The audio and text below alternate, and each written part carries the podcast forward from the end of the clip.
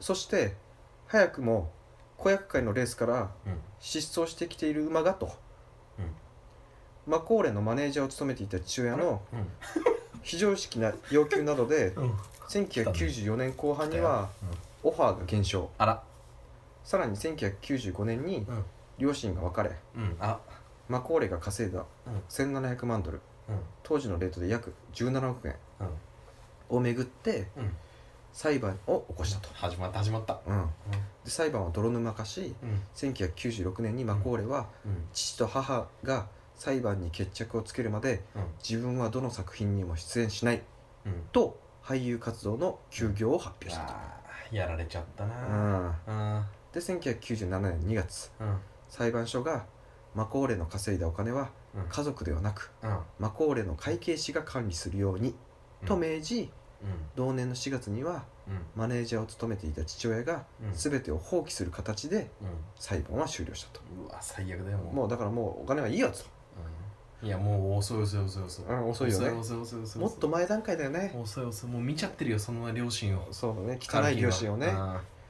でマコーレは18歳までこの裁判で行われていた自身の稼いだ金額を知らずうんその莫大な額にうん辛いことばかりだったけどうんこれまでの成果を見たような気持ちになりすごく嬉しくなったうんうんとコメントしているうんなんかちょっとあれだね悲しくなるよねうんまあなんか妥協案を自分で見つけたみたいな感じだったね今ねまあだから今までほら稼いだお金は全部親が管理してたから、うんどれくらい稼いでるって知らなかったわけだよ、でやっと改めて自分がこれぐらい稼いだってことは自分がそれぐらい評価されていたんだっていううことを認識したたわけだよね,、まあ稼いでる本人よりもね管理してる方親の方がねその金の魅力が分かるわけだもんねただね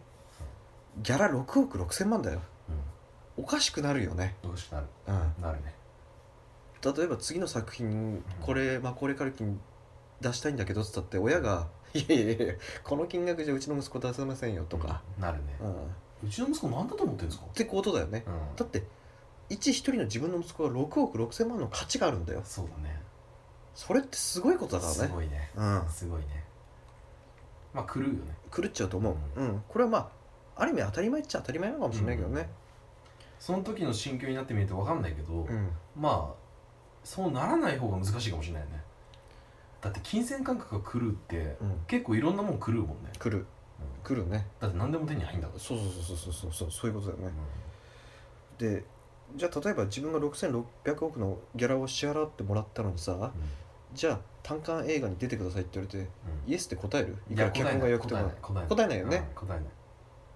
答えないでもそれはいいことだと思うそれが多分自分の体やするしないそれを体現してるのは多分今日本で山田孝之だと思うんだよねああでもそれを分かっている部分があるからちょっと素直にそういう目で見れないのが山田孝之うんなんかあえて言ってる感がすごく伝わってくるんだよね、うっそうだね、そうだね確かにね、てことでう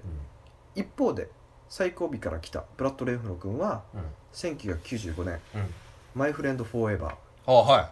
ー」1996年「スリーパーズ」すごいじゃん1997年「セブンティーンと立て続けにヒットを飛ばし、すごいじゃんうん、スリーパーズ覚えてるスリーパーズめっちゃ覚えてるよケビン・ベーコンでしょそう そこかよ、のいやらしいやつでしょそう、まあ、こ俺の俺正直言うとケビン・ベーコンしか覚えてないもんあのねあの顔うんあの分かオるールよバックでさ、うん鼻なんかワシみたいなうさ、ん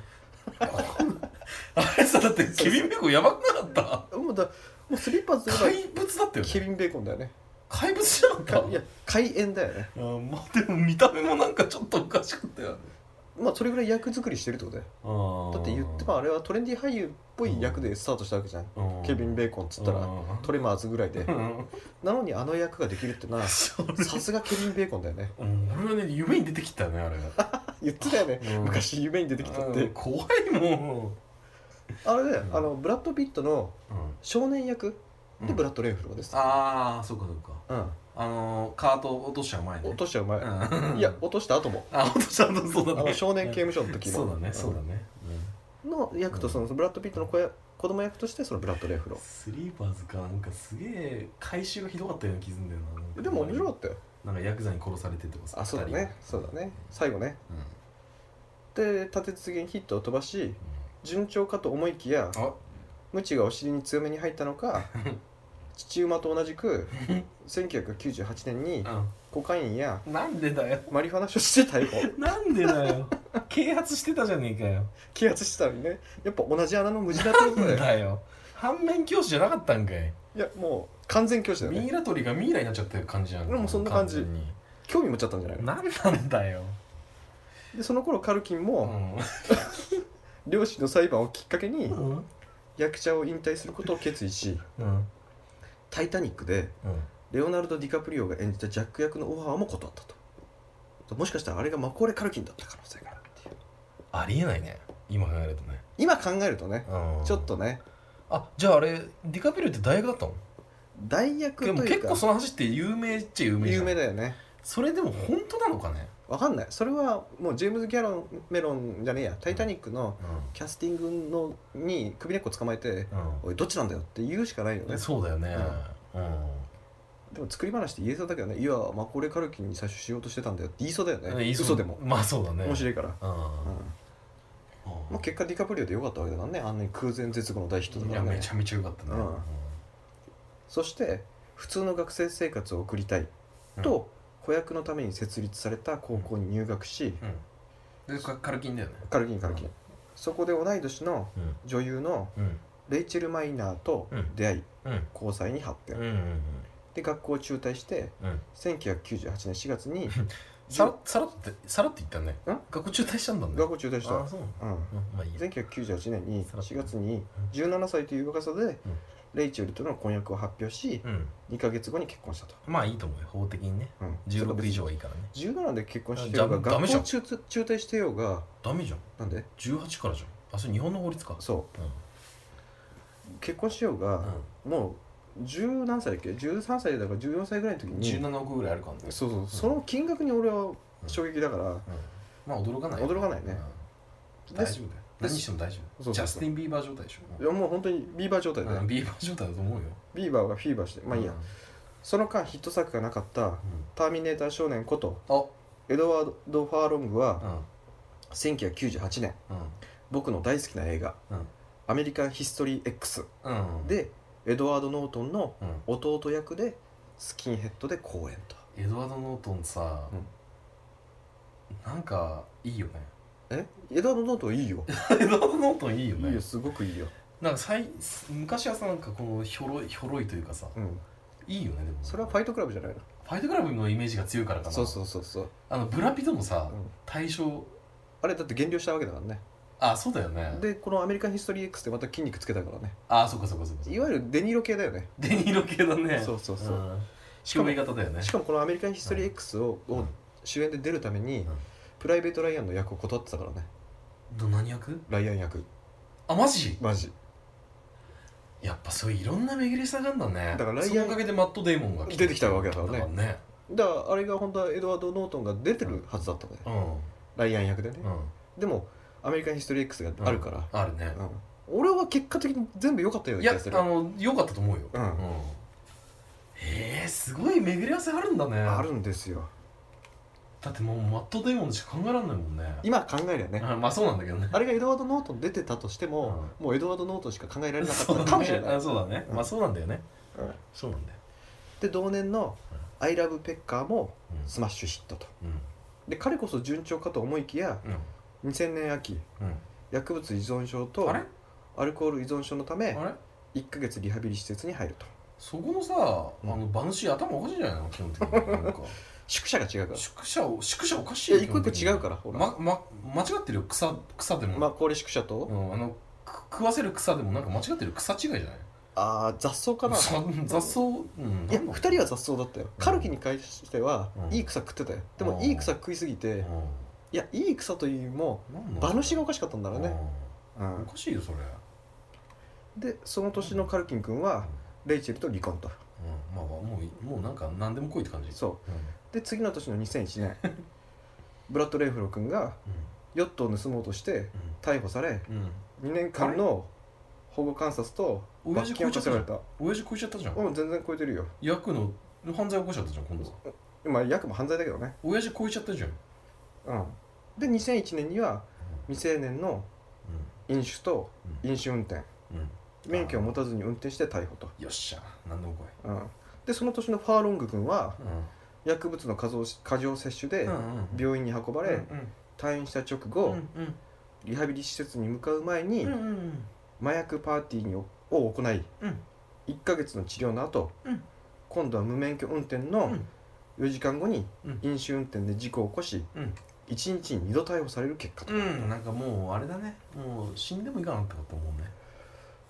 もうこれレン俺途中で書いててうんどっちがレンフロでどっちがエドワード・ファーロンか分かんなうんかったもうの俺俺にたちはもう分かんないよねもう3人ともさ いや息移しみたいなカルキンは薬物とかやってないからねただ全て早いだけあそっかそっかそっかそっかそっかただ大量にお金を稼いであそっか両親が揉めてまだ優等生だね言うとおりだって別に何もしてないもんそうだねやってんのかもしんないけど、そのターミネーターよあターミネーターじゃねえやうんそのターミ依ネー頼人の方だよねひどいのねレンフロ君、うんブラッド・レンフロ君親父のくだりがあるからなお聞いてくるね後々そうだよね反面教師で作った作品が評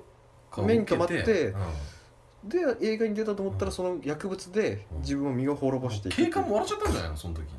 わらとは言ったよね多 分うん草生えだよ 草生えだよね、うんでそして少し飛んで2004年夏に映画「ジミージュディ」撮影中に、うん俺わかんないそれうんスーパーマーケットで販売用のロブスターをうんうん水槽から逃がそうと して逮捕された、まあうんなるほどねうん、大したことねえなとかと思っちゃうね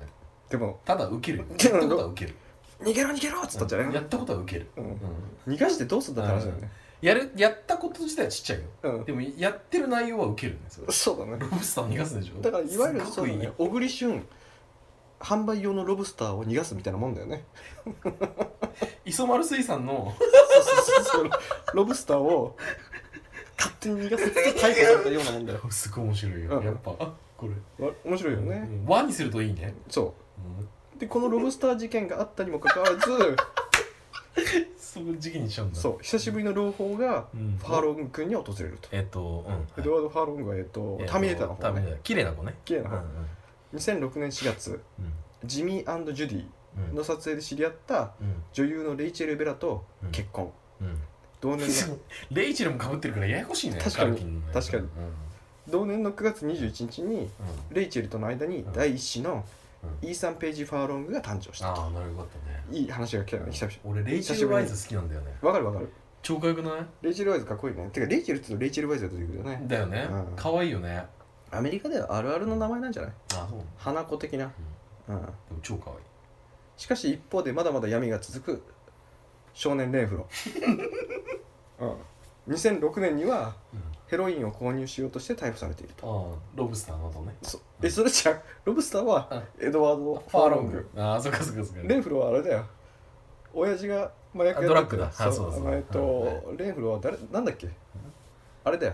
スリーパーズの子だよあスリーパーズねはいうんで同年には飲酒運転で10日間収監とうんまた2007年には18ヶ月から3年にわたるうん薬物治療プログラムへ参加が確認されていないことが発覚されたえどうしたサボってたじあれ義務じゃんうん薬物治ゃ療んプそログりラゃムそうだようんそれが参加してなかったサボってたじゃんサボってたやばいねレンフローねうんそして2008年1月15日うんうんロサンゼルスの自宅で急死え死因はヘロインの過剰摂取であるとうん最後尾から途中最前線で走っていたもののゴールに到着できずうんレース棄権うんレンフロ君うん25歳、若っうん早かったね早かったようんで行っちゃった行っちゃったレンフロレンフロスリーパーズスリーパーズ本当にスリーパーズみたいになっちゃったそうだねねオーバードーズだねそしてファーロングはあまさか2000やめてよファーロングは2009年7月6日に妻のレイチェル・ベラがうんロサンゼルス地裁にうん離婚申し立てをしたのでうん離婚へと進むとすごいねその後離婚裁判中にうんエドワード・ファーロングがうんレイチェルの家の前を何度も車で通ったりうん自殺をほのめかしたりうん親権争いの際にあー来た来た薬物検査を受けることを拒否したことなどうがん来た来た来た来引き金となったてうんうん2010年、うんレイチェルに対する3年間のうん接近禁止命令を受けたと、ああなそんな程度かうんしかしグリーンホーネットうんロサンゼルスプレミアに出席した翌日のうんうん2011年にうん妻への接近禁止命令違反によりうん逮捕されたとああ、うんなるほどねうん、だから近づいちゃダメだよって言ったら近づいちゃったってことねで12日にはうん7万5000ドル、まあ、700万か、うん、を支払って保釈されているとうん、支払えるんだね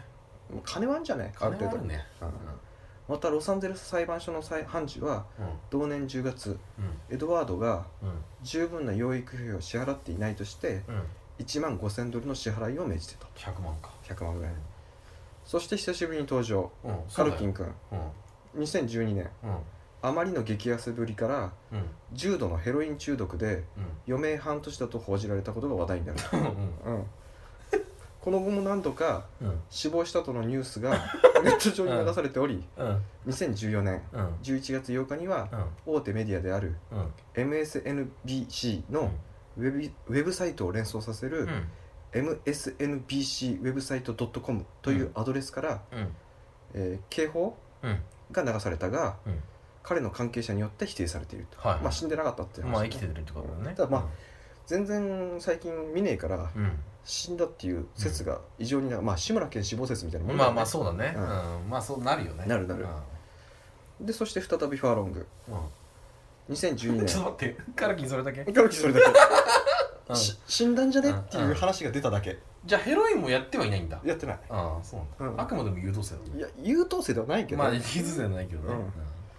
他の二人がさ他の2人はひどすぎるから強烈だからうそうでファーロングうんうん2012年ロサンゼルス国際空港で恋人に暴力を振るったとして逮捕されたためああはい映画う「んミス・レッド」の役を失うことになったと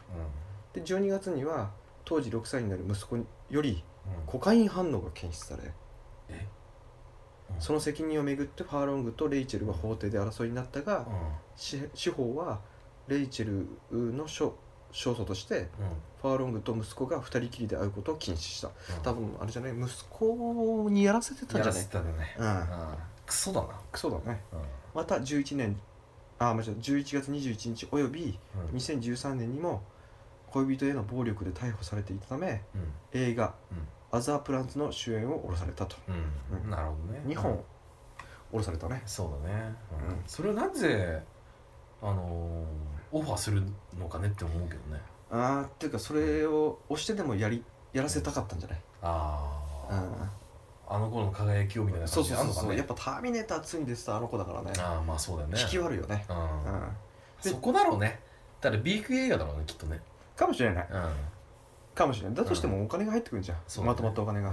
んでにし2013年2月には再びレイチェルへの接近禁止命令違反で逮捕されたうん異常に、ま、異常なまでにレイチェルへそうねのもうさストーキング行為だよ牢獄以外ないよね、こいつには、うん、うん、で恋人っていうのはまた違うんでしょレイチェルじゃないよね多分ねえ違う違うまた別だよね、うんなのにレイチェルに接近するんだそこでまたもうさ好きとかじゃないよね恨みだよねああ、ねで3月に180日の禁錮刑禁あ来た錮刑判決を受けたと実刑来たうん、うんで同年5月16日にもなんうん同罪で逮捕されうん一時保釈金を支払って釈放されたがうん検察側の働きでうん保釈金が増額されうんその分を支払わない支払わないためうん6月11日うん再び収監され実たと刑だねうんそして現在彼らはうん子役からうんだいぶ大人になりうん不幸という名のレースを続けていると、そうだねうんとまあねうん駆け足でうん3人の人生を、うん辻人生をうんお送りしたんですけ どそれどうでしたうんまあそうだねなんかマコーレー・カルキンはうん